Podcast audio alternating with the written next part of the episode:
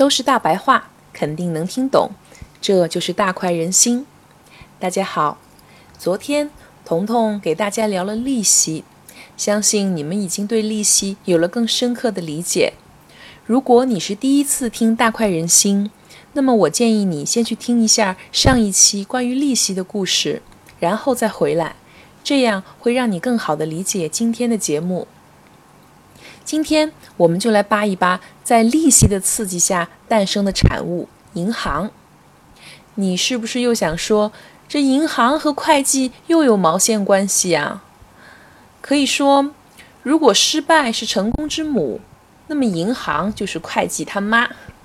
有了银行，才有了现代会计。为什么这么说呢？我还是继续拿《三生三世十里桃花》来举例。在昨天的节目里。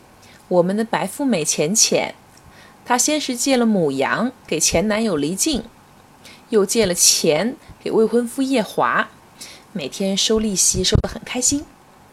浅浅心想，看样子还是金融业挣钱啊，干脆我啥生意也别做了，就专门放贷收利息，到时候老娘嘿嘿，别墅买两栋。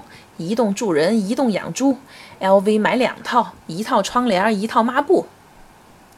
我们的浅浅是什么人啊？四海八荒都要尊称一声姑姑，人家是信得过单位，所以青丘的百姓都愿意存钱去他那儿，又放心又有利息拿。这青丘钱庄啊，很快就开起来了。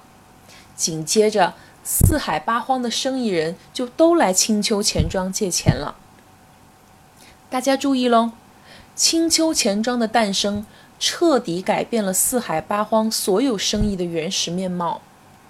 比如老凤凰折颜做桃花醉的生意，在没有钱庄的时候啊，就是自己有多少钱就投多少钱，他的生意只是他自己的事儿。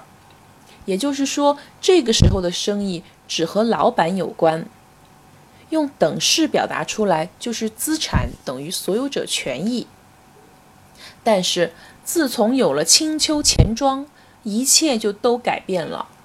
老凤凰折颜的桃花醉有限公司找浅浅借钱，又是买车又是买马，到处去开发新市场。这个时候，桃花醉公司的资产除了折颜仓库里的酒，还有从钱庄借钱买来的马车、货车什么的。大家发现了吗？现在公司里的资产，除了有折颜提供的，还有钱庄提供的。用等式表达出来，就变成了资产等于钱庄的权益加折颜的权益，也就是现在会计课本上那句看上去貌似很高大上的等式：资产等于负债加所有者权益。没错，这个等式就是这么来的。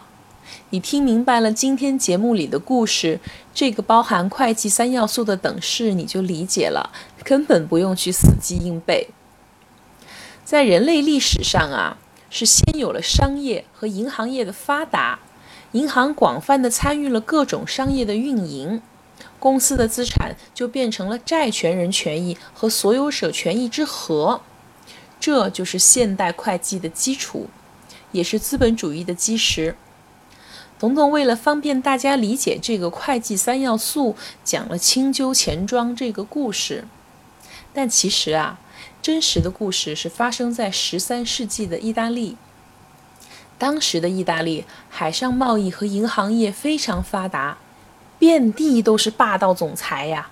买法拉利都是买两辆，一辆拉人，一辆拉煤。人家生意做得大，牵涉的利益集团多。简单的流水账根本反映不了生意的全貌，复式记账法就是在这种情况下诞生的。到底是哪个奇葩发明了复式记账法呢？为什么要有借和贷？又麻烦又不好理解。